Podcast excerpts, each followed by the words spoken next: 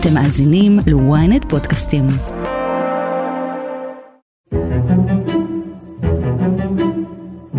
y alinearnos con Occidente, digamos, donde los máximos referentes en esto para nosotros son Estados Unidos e Israel.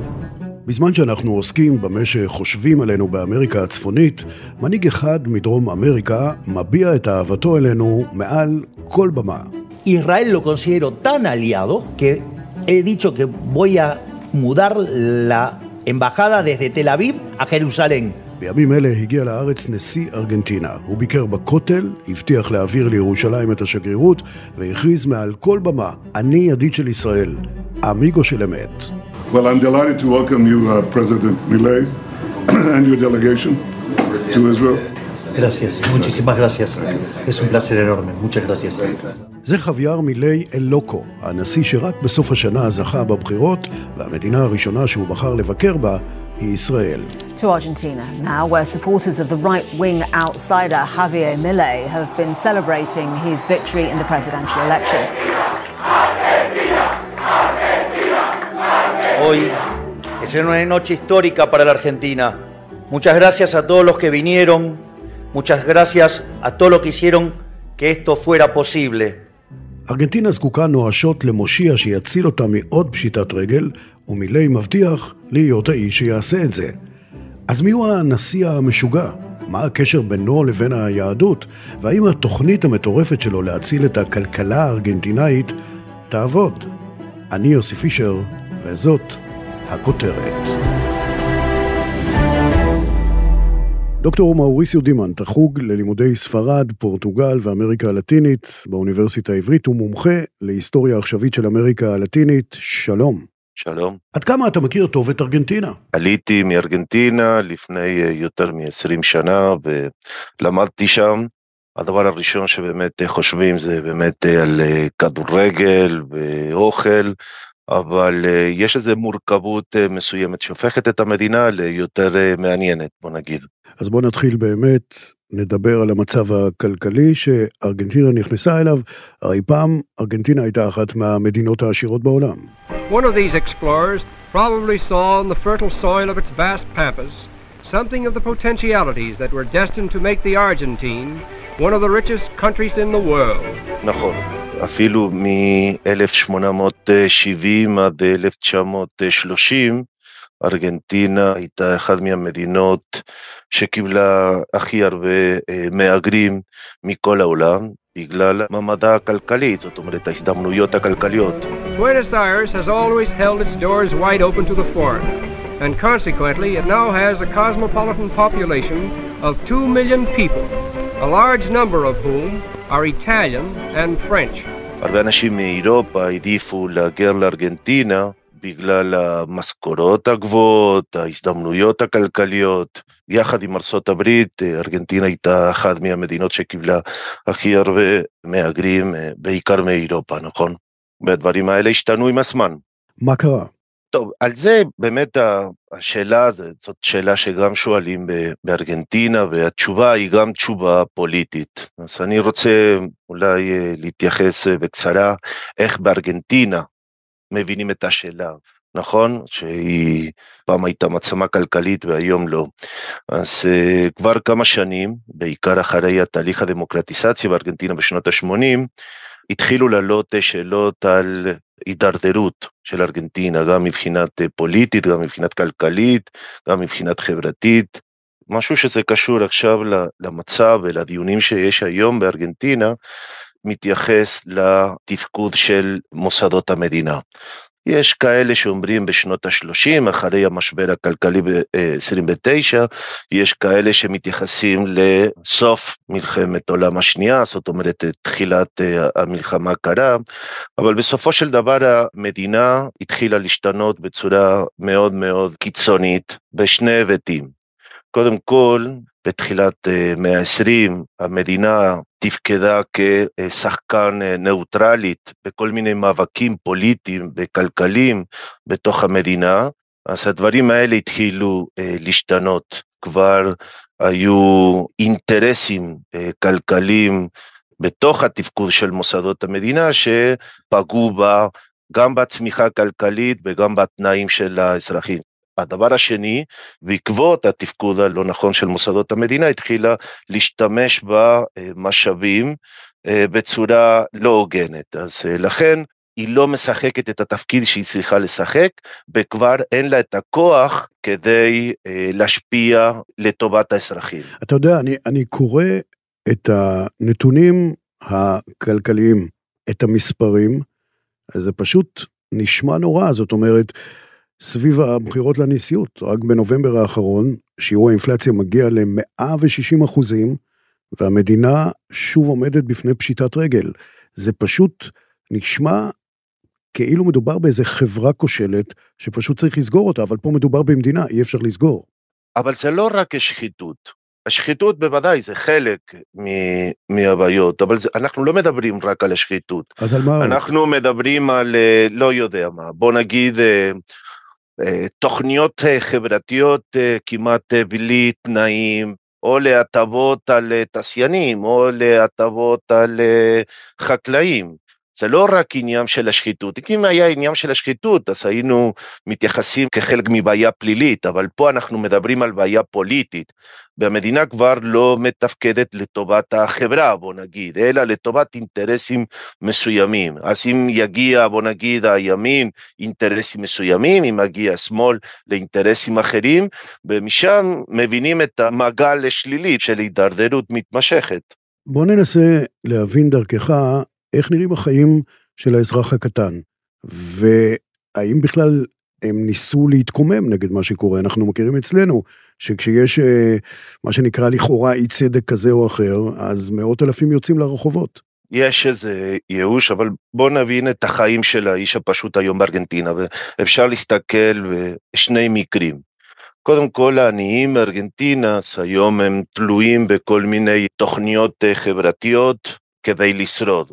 העניים בארגנטינה הם לא מצליחים לאכול באופן סדיר אה, כל יום, הם באמת אה, תלויים בכלכלה הלא פורמלית ולעזרה של כל מיני ארגונים שיכול להיות מה, מהכנסייה, מעמותות וכולי, כדי uh, לשרוד. במעמד הביניים הם באמת uh, היום משלמים את המחיר של הקיצוצים, של אינפלציה, בחלק נכנסים לעוני וחלק מנסים לברוח מהמדינה. אבל בסופו של דבר יש את האמונה ש, שזה משהו זמני. זאת אומרת, המדינה מאוד מאוד עשירה, יש המון משאבים, יש עכשיו אה, ליתיום, בנפט, בגז וכולי וכולי, אז uh, מרגישים שאפשר לעבור את זה. לא פשוט להיות אזרח ארגנטינה בימים אלה. איך אפשר לתקן את הנזק? מי הוא אותו נשיא פרו-ישראלי שנבחר למשימה, ו... ולמה כל כך חשוב לו להתגייר? תכף נמשיך, אבל קודם אנחנו מזכירים לכם לעקוב אחרינו באפל פודקאסט, לעשות פולו בספוטיפיי ולהצטרף לקהילת הכותרת.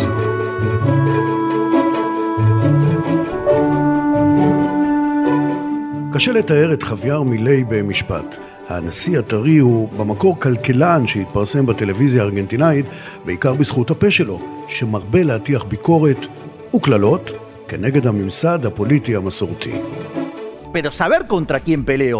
Peor sería que, que vengan, te digan que son, que son tus amigos y cuando te das vuelta te pongan un puñal en la espalda. מועמד אאוטסיידר וחסר ניסיון פוליטי שאיכשהו הצליח להגיע לפסגה. המקרה שלו זה באמת אה, סיפור מאוד אה, מעניין, כי הוא חדש בפוליטיקה, הוא באמת אאוטסיידר. אה, בזמן הקורונה הוא התחיל להיות uh, פרשן בכל מיני תוכניות uh, פוליטיות uh, באמריקה הלטינית, כי כלכלן. הוא באמת ניסה לקדם את אג'נדה של מה שנקרא סוג של ימין ליברלי חדש באמריקה הלטינית שניסו להיות יותר קיצוניים שקיבלו בוא נגיד יותר נראות בסירה הציבורית של ארגנטינה בזמן הפנדמיה נכון? לזמן הקורונה.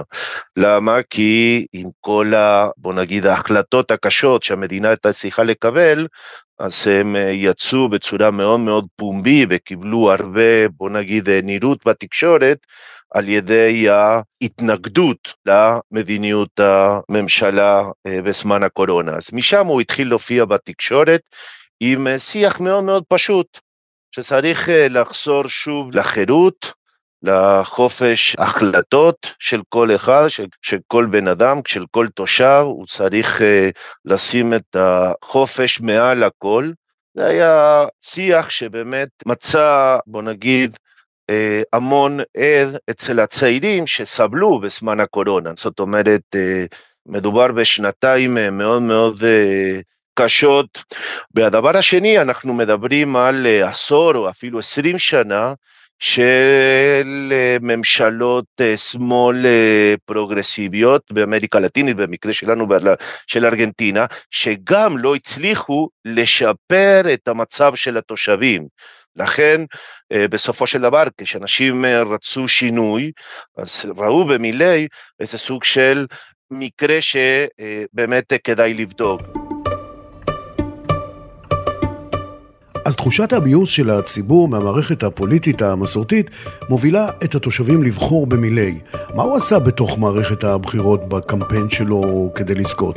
האם מדובר בפרובוקציות שהוא עושה? האם זה מה שהצליח להביא אותו לפופולריות?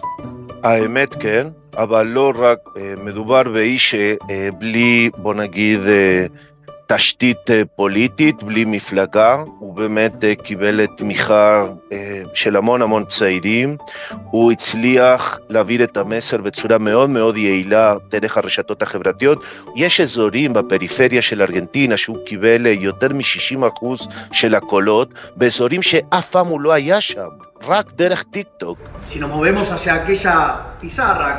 Ministerio de Turismo y. Ministerio de Cultura, afuera. Ministerio de Ambiente y Desarrollo Sostenible, afuera. לכן זה לא רק שהיה פרובוקטור, הוא הצליח להעביר את המסר בצורה אה, בוא נגיד אה, בצורה יעילה, והוא הצליח מעבר לעניין של להיות פרובוקטור, לגעת באיזה סוג של נקודה שאנשים אה, באמת רצו איזה שינוי. אז לא כולם מסכימים עם כל ההצעות שלו, אבל בסופו של דבר כן מסכימים עם התפיסה שצריך לשנות את זה בצורה משמעותית. לא לשנות טיפונת פה ולתקן כאן וזה, אלא שבאמת צריך איזה שינוי יותר רדיקלי. וזה בסופו של דבר ההסבר להצלחה של מילי. בוא נלך אל העתיד עכשיו, וננסה להבין באמצעותך מה, מה התוכניות שלו עבור ארגנטינה, או שאלה מדויקת יותר, איך הוא מתכוון להציל את הכלכלה. אז, אז פה אנחנו צריכים להבין אה, שני ערוצים שהוא מנסה לפעול, או שלושה בוא נגיד. אז קודם כל, הוא מנסה לגרום איזה סוג של אה, שינוי תרבותי. זאת אומרת, אה, הוא מבין שכדי אה, לשפר ולקבל החלטות מדיניות, הוא צריך לגרום לסוג של אה, שינוי תרבותי מבחינת התפיסות, דיונים, התנהגות בארגנטינה, וזה חלק מהחוקים שהוא מנסה לקדם בצורה מאוד מאוד קיצוני. כדי להגיד, אוקיי, שום דבר פה לא חינם, מישהו משלם על זה, ובסופו של דבר זה לא רק עניין של אה, לתקן, אלא זה, אנחנו צריכים לשנות איך המדינה אה, מתפקדת. אה, זה באופן אה, כללי אחד מהערוצים שצריך להבין את ההחלטות, ושם הוא משקיע המון. הדבר השני זה באמת מבחינת אה, כלכלית הוא מנסה אה, לחזור לאיזה סוג של ניסיון שהיה בתקופה של מנן, שלהשתמש בדולרים כלסוג של מטבע מקומית, זאת אומרת אה, להפסיק להדפיס אה, כסף אה, על ידי הבנק המרכזי ולנהל איזה סוג של מדיניות יותר אחראית מבחינת הכלכלה. סיפרתי לכם לפני על תפקוד הלא תקין של מוסדות המדינה, שבסופו של דבר לא יודע כדי לנהל תוכניות חברתיות מדפיסות יותר כסף או נכנסות לגירעון בתקציב כדי לממן את התוכניות החברתיות. אז אה, עכשיו הוא מנסה לשנות ולכן צריך לעשות, לגרום לזה סוג של שינוי תרבותי כדי להבין, אוקיי, אי אפשר ככה.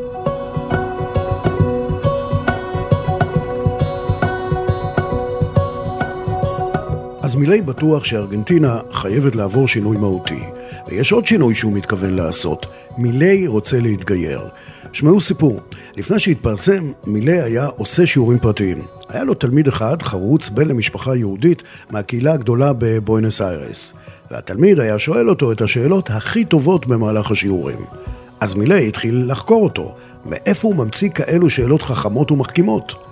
מסתבר שאותו תלמיד למד תורה ותלמוד בבית ספר ובישיבה, מה שגרם לו לצורת חשיבה שונה. מכאן התחילה התשוקה של הנשיא החדש להכיר מקרוב את התורה. פה אנחנו צריכים גם אה, להבין את התהליך האישי שלו להתקרבות ל, ליהדות. זאת אומרת, אה, פה מדובר בפן מאוד מאוד אישי של אה, מילי, ומשם את ההתקרבות ליהדות ואת הקשר עם הרב, אה, שאמור להיות השגריר החדש של ארגנטינה וישראל. אז קודם כל את ההתקרבות שלו ליהדות, שזה לא קשור לישראל ולא לא בהכרח למדיניות בין המדינות. אז קודם כל יש איזה אה, פן מאוד מאוד אה, אישית, בחלק מהביקור שלו לישראל, זה גם חלק מהתהליך האישי ש, שהוא עובר, אה, ולכן הוא אפילו לפני שהוא הגיע לישראל הוא היה בארצות הברית, בניו יורק, עם אה, רבנים שם וכולי וכולי. אז זה אה, לגבי ההתקרבות שלו ליהדות. לגבי ישראל יש פה שני מאפיינים. קודם כל, אידיאולוגי הוא מאוד מאוד מזדהה עם המדיניות של, של ישראל, של ביבי. אידיאולוגי, הוא רואה את עצמו כחלק מ... בוא נגיד, תהליך גיאופוליטי של התחזקות של אה, אה, המערב והערכים והנורמות של המערב. אז משם גם את הנוכחות שלו בכל מיני אה, החלטות עם ישראל, אבל צריך להבין שגם השבעה באוקטובר, במקרה של ארגנטינה, היה מאוד מאוד שונה אה, מאשר במדינות אחרות אה, באמריקה הלטינית בגלל הכמות הגדולה של אה, חטופים ארגנטינאים, נכון? אז זה משהו שמאוד מאוד נגע בכל ארגנטינאים, לכן הייתה איזה סוג של התקרבות טבעית של כל ארגנטינה למה שקורה לנו היום פה בישראל, מעבר לעניין של מילי, זאת אומרת גם מועמדים אחרים אה, הביאו את ההזדהות עם מה, ש, עם מה שקורה בישראל. רגע, אבל אני רוצה להבין כן. לגבי מילי, עד כמה כל ההתנהלות הזאת שלו מול ישראל היא אותנטית. הוא הופיע בהפגנות פרו-ישראליות, אמר שהוא עובד על הכרזה רשמית של חמאס כארגון טרור בארגנטינה, הוא אפילו מינה את הרב שלו לשגריר ארגנטינה בישראל. עד כמה אנחנו יכולים להאמין פה לכנות שלו? או שרק מדובר במהלך פופוליסטי? זה לא החלטות פופוליסטיות, זה באמת אה, אמיתי. קודם כל יש את התהליך האישי, נכון? ואת ההתקרבות ליהדות, באמת אה, הוא לומד אה, קבלה, הוא נפגש עם הרב שלו, אז אה, אני לא רוצה להיכנס כי באמת מדובר בפן מאוד מאוד אישי, לא קשור לתפקיד שלו כנשיא, אבל רק אני מציין את זה כדי להגיד שההתקרבות שלו לישראל וליהדות היא התקרבות אמיתית, זאת אומרת זה לא משחק פוליטי, אף אחד לא מצליח מבחינת פוליטית בהתקרבות לא ליהדות, אבל גם לא לישראל בתקופה הנוכחית. דווקא להפך, בתוך הקהילה היהודית בארגנטינה יש המון חששות, למה? שההחלטות הכלכליות שהוא אמור לקבל או שהוא מציע, יש חששות שההחלטות האלה יגרמו לאיזה סוג של עלייה באנטישמיות, יש חששות.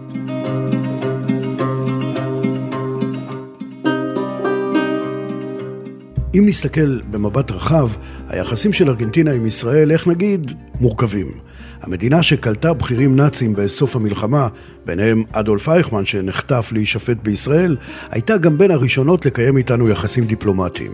במשך השנים גם ידעה פיגועים כבדים כנגד יהודים, גילויי אנטישמיות והצבעות נגדנו באו"ם, האם אפשר להסתכל הלאה על ההתקרבות, ובאמת שמדובר ביחסים כנים של ארגנטינה-ישראל? אני אגיד לך מה, במשך ההיסטוריה, כאילו מ-48 עד היום, היו עליות וירידות בקשר בין ארגנטינה לישראל, אבל צריך להבין שבארגנטינה יש אחד מהקהילות היהודיות החזקות. והגדולות ביותר, בעיקר באמריקה הלטינית, אז תמיד היו יחסים אה, בין המדינות.